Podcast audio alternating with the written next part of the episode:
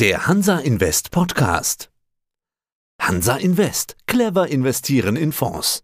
Der Hansa Invest Podcast. Börsenradio Network AG. Die Expertenmeinung.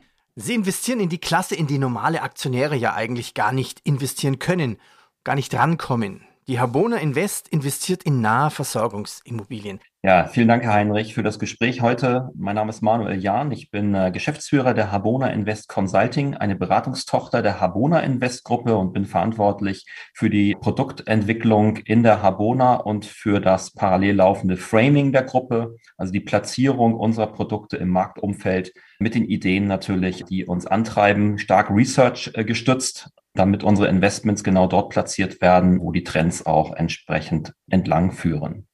Habona, der Nahversorgungsfonds Deutschlands. Also bevor wir jetzt über Inflation, Zinsen uns über diese Themen unterhalten, in welcher Form können Sie denn mit den Geldern Ihres Fonds in die Immobilien investieren?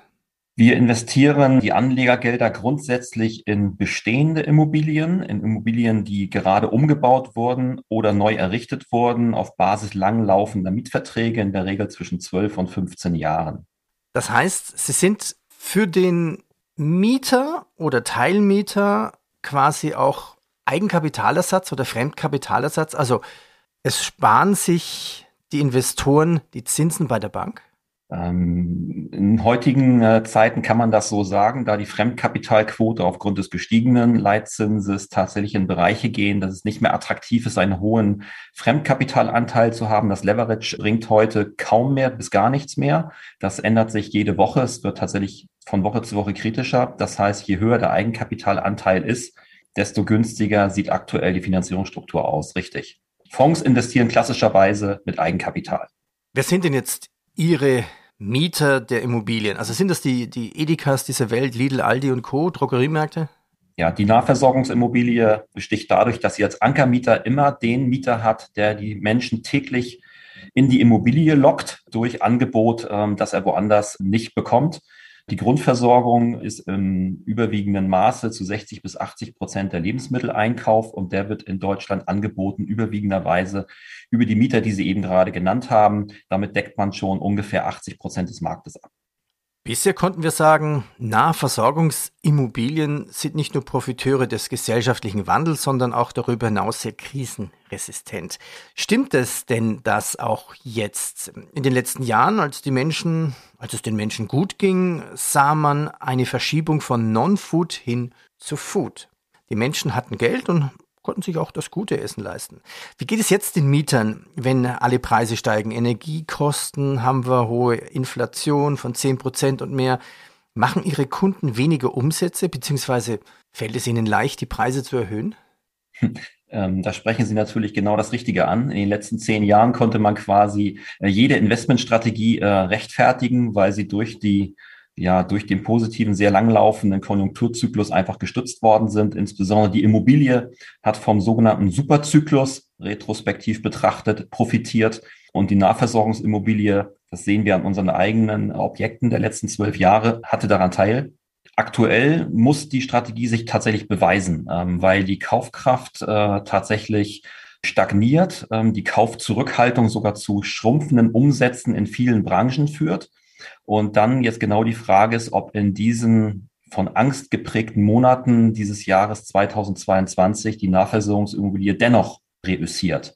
Und dort haben wir jetzt zum 3. Quartal diesen Jahres tatsächlich die Situation, dass wir voraussichtlich die Umsätze von 2021 wieder erreichen werden im Lebensmitteleinzelhandel. Dazu muss man sagen, dass der Umsatz im Jahre 2021 das absolute historische Rekordniveau von ungefähr 215 Milliarden Euro erreicht hatte, und dass dieses Niveau auch im Jahr 2022 erreicht wird, umsatzseitig. Das heißt nicht dieselbe Menge. Das müsste eigentlich Ihre Nachfrage sein. Ja, ist es denn auch dieselbe Menge? Also die werden ja die Preise erhöhen. Umsatz okay auf Rekordniveau, aber kommt dann die gleiche Marge raus? Tatsächlich ist es so, dass die Händler in Deutschland ein Oligopol ausgebildet haben in den letzten 15 Jahren, insoweit, dass die Händler eine Preissetzungsmacht sowohl gegenüber dem Endverbraucher als auch gegenüber den Erzeugern und den Zwischenhändlern erreicht haben. Das heißt, Preiserhöhungen, die aufgrund höherer Herstellungskosten oder höherer Energiekosten weitergereicht werden an den Einzelhandel, an den Lebensmitteleinzelhändler, können mit etwas Zeitverzögerung, mit geringer Zeitverzögerung tatsächlich an den Endkonsumenten weitergegeben werden. Oder es werden sogar Preiserhöhungswünsche der Industrie verweigert. Das heißt, es geht dort ins Eingemachte. Preiserhöhungswünsche von Nestlé, Procter & Gamble, Unilever und so weiter werden nicht einfach hingenommen, sondern es werden in harten Preiserhöhungsrunden auch durchaus Preiserhöhungen verweigert und dann Produkte auch temporär ausgelistet. Und in diesem Kampf zwischen David und Goliath, könnte man meinen, gewinnt dann in der Regel David, nämlich der arme Lebensmitteleinzelhändler. Aber so arm ist er gar nicht. Er hat tatsächlich in den letzten Jahren in Deutschland eine durchaus respektable Größe erreicht. Vielleicht nur mal als Beispiel Lidl als aktuell größter deutscher Lebensmittelhändler. Die Lidl- und Schwarz-Gruppe ist mittlerweile die zweitgrößte Lebensmittelhandelsgruppe Europas und die drittgrößte der Welt. Die stehen dann den Corporates gegenüber, den Nestlés, Procter & Gambles und Unilevers und sind in Größe mittlerweile deutlich überlegen. Sehr spannend.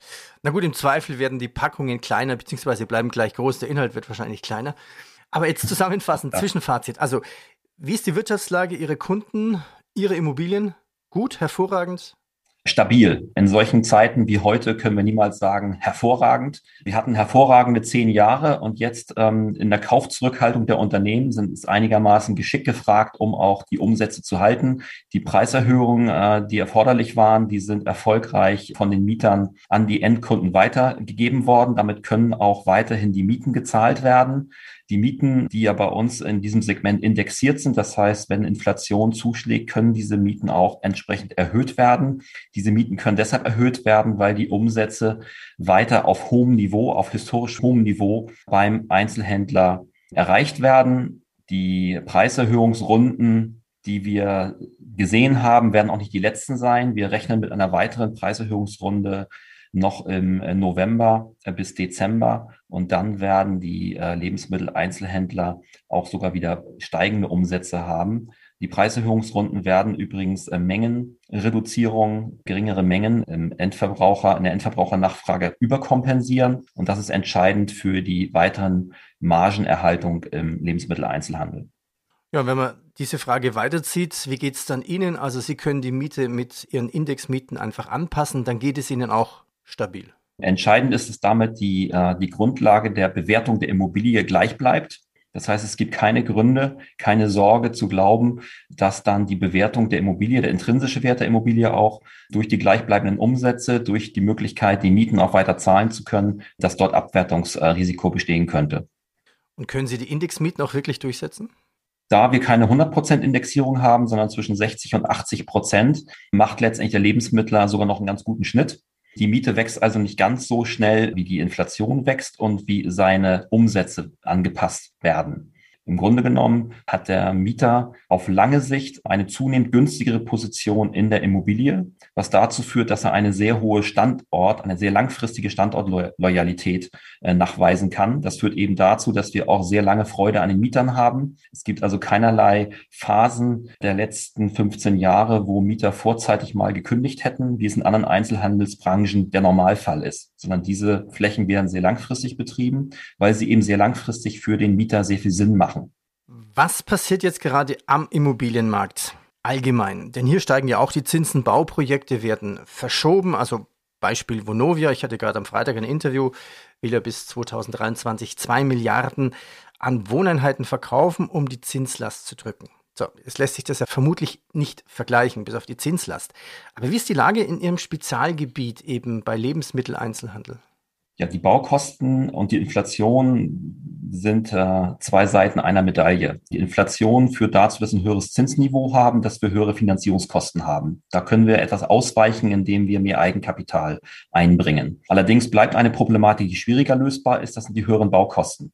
Die höheren Baukosten sind nicht aktuell gedeckt durch massiv steigende Umsätze auf der Mieterseite. Es gibt sogar Branchen, wo die Umsätze runtergehen, oder es gibt auch Branchen, denken Sie an Büro, wo auch die Nutzungsintensität eher nachlässt, was dann ja auch mittelfristig Auswirkungen auf die Mieten haben müsste. Und gleichzeitig haben wir nicht am Ende des Horizonts ein Ende der steigenden Baukosten in Sicht. Denken Sie an ESG, an Nachhaltigkeitsmaßen, das wird alles Geld kosten. Und das führt dazu, dass Neubauten aktuell nicht kalkulierbar sind. Man hat eine Unsicherheit über das Zinsniveau und man hat eigentlich keine Hoffnung, dass die Baukosten nach hinten irgendwann wieder sinken könnten. Das heißt, Bauen bleibt teuer. Bauen bleibt teuer. Heißt das dann, dass die Neubauprojekte auch für den Nahversorgungsbereich gestoppt werden teilweise oder auch vielleicht gar nicht in Angriff genommen werden? Grundstücke sind zwar da, aber wir bauen erstmal den nächsten 2 Jahre nicht, weil sich es keiner leisten kann. Also diese Beobachtung teile ich. Laufende Projekte werden zu Ende gebaut. Da sind auch in der Regel die Baukosten fest vereinbart. Das muss dann der Bauunternehmer zusehen, wie er diese Leistung noch zu Ende bringt. Dort, wo Projekte noch nicht aus dem Tiefgeschoss hervorgekommen sind, werden sie vermutlich verschoben nach meiner Beobachtung.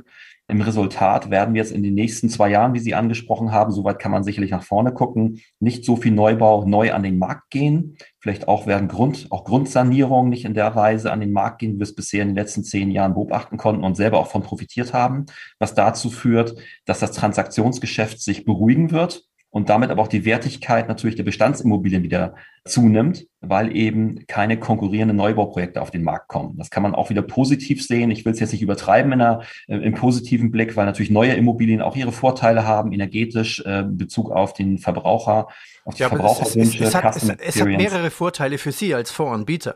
Lebensmittel, also, ja. Neustandorte bekommen keine stärkere Konkurrenz. Die wollen nicht umziehen oder können gar nicht umziehen, selbst wenn Standortdiskussionen da sind. Und sie können die Mieten erhöhen und der Kunde kann nicht weg. Also eigentlich gut für Sie. So einfach gesprochen kann man das sagen. Im Grunde genommen ist es aber auch zwischen Mieter und Vermieter eine Win-Win-Situation, denn Bestandsimmobilien sind grundsätzlich für die Mieter immer interessanter, weil er dort auch bereits Erfahrungswerte hat, zum Teil über mehrere Jahrzehnte. Wir glauben auch mit unseren Partnern der Projektentwicklung, dass die nächsten Jahre eher von Bestandsentwicklung, Bestandsmodernisierung geprägt sein werden, als von wirklichen Neubau auf der grünen Wiese. Möglicherweise geht überhaupt eine Ära des Neubaus auf komplett neuen Grundstücken zu Ende, dass man sich in den nächsten Jahren verstärkt um die Bestände kümmern wird. Ja, und da sind wir eigentlich bei der EU-Taxonomie. Auf der anderen Seite erhöht das ja auch nochmal die Kosten, den Druck auf die Immobilienwirtschaft. Auf der anderen Seite müssen wir ja Richtung Nachhaltigkeit gehen. Nachhaltigkeit, das soll ja irgendwie die Normalität werden. Was haben Sie denn alles Richtung Nachhaltigkeit vor und mit Ihren Kunden schon vor?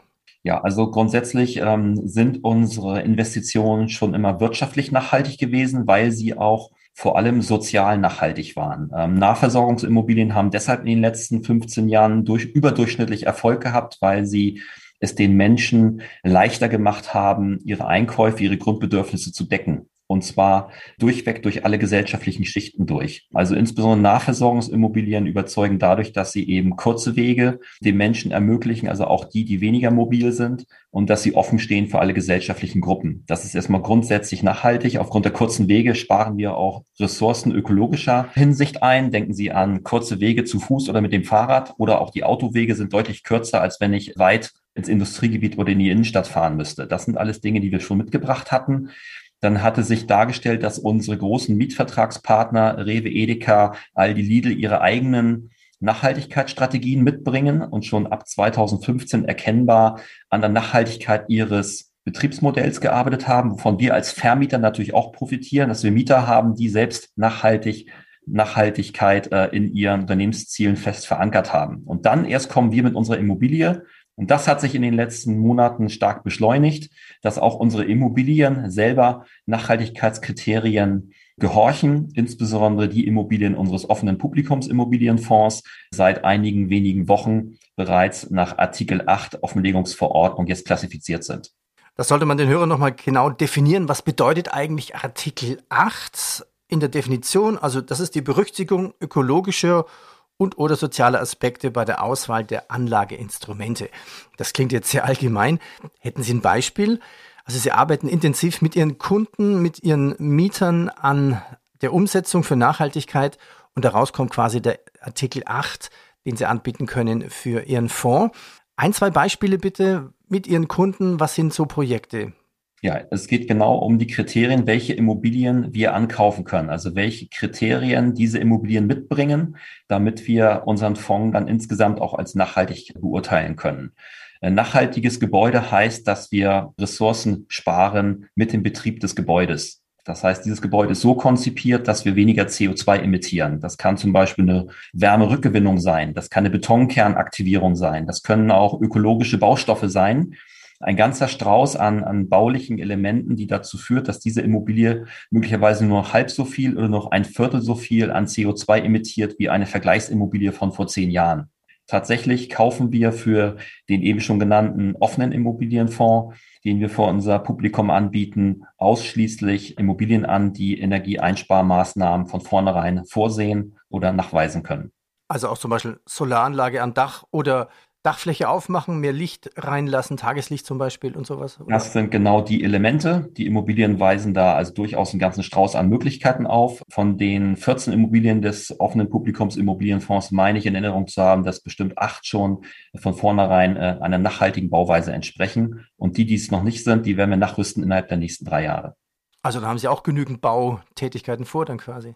Das ist genau das Thema. Die Inwertsetzung der bestehenden Portfolien ist eine wichtige Aufgabe für die Wertentwicklung, aber auch für die Wertsicherung. Denken Sie, wir würden nicht, wenn wir nicht in diese Richtung investieren würden, in die Bestandsimmobilien, dann könnte es passieren, dass in einigen Jahren diese Immobilien stranden, das ist jetzt so der Fachbegriff dafür, der sogenannte Stranding Point, dann eine Immobilie strandet, sprich nicht mehr die Anfordernisse des EU-Klimapfades einhalten kann, weil sie eben zu schlechte CO2-Werte hat.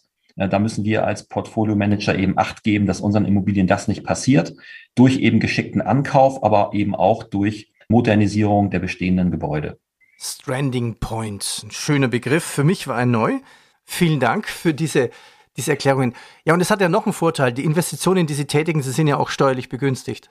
Ich glaube, es würde eher im Nachhinein die Bestrafung kommen über die Finanzierung. Also die EU-Taxonomie sieht ja vor, dass Anlagen, die dort die Nachhaltigkeit nicht erfüllen, auch nicht mehr in die Gunst des Marktzinses kommen, sondern über die Finanzierung einen Zinsaufschlag erhalten. Das heißt, Investoren, die sich darum nicht kümmern, müssen schon deutlich günstiger einkaufen, um dann die erschwerten Finanzierungsbedingungen noch kompensieren zu können und auf der anderen Seite auch einen wahrscheinlich schlechteren Exit am Ende der Laufzeit des Fondsproduktes oder des Investmentvehikels. Denn Investoren werden zunehmend darauf achten, ob die Immobilien im Exit entsprechend Nachhaltigkeit berücksichtigen. Wenn nicht, dann wird es da auch Abschläge im Verkauf geben. Also nicht so die steuerliche Komponente, sondern tatsächlich, dass im Marktpreis später dort die Abschläge wahrscheinlich zu beklagen sein werden. Dann sage ich schon mal herzlichen Dank, Herr Jahn. Danke für das Update des Habona Fonds. Nachhaltig investieren, sogar mit Artikel 8 möglich.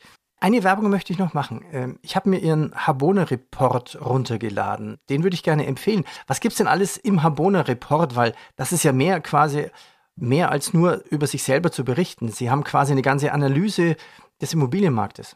Ja, wir haben 2018 begonnen, den Habona Report rauszubringen als Jahrbuch, um den klassischen Immobilienmarktberichten etwas entgegenzusetzen bzw. zu erweitern, das Blickfeld über die eigene Branche hinaus, wie die Immobilie eingebettet ist in die gesellschaftliche Entwicklung. Und da gibt es viele Megatrends, die wir ja mittlerweile sehen, wie stark die auch auf unser tägliches Leben einwirken. Denken Sie an den Megatrend Digitalisierung, an das Thema Mobilität, Mobilitätswandel auch, den wir sehen, bis hin zu demografischen Veränderungen, die wir haben. Nicht, dass wir weniger in Deutschland werden, aber dass sich die Altersstruktur durchaus ändert. Alles das hat Auswirkungen auf, wie wir Immobilien nutzen. Und unser Beitrag mit dem Habona Report ist, nicht nur über die Nahversorgungsimmobilie zu berichten, sondern insgesamt, wie der gesellschaftliche Wandel ja auf die Immobilie einwirkt und welche Notwendigkeiten dann auch an die Asset Manager, auf die Asset Manager und auch die Anleger selber zurückkommen, wenn man auf diesen Wandel eben adäquat eingehen möchte. Da möchten wir die Augen für öffnen und das machen wir in dem Habona Report auf sehr breite Art und Weise jedes Jahr wieder neu. Und den Link dazu, den fügen wir unten noch mit ein. Sehr gern. Herr Jahn, ich danke Ihnen. Börsenradio Network AG. Das war der Hansa Invest Podcast. Clever investieren in Fonds.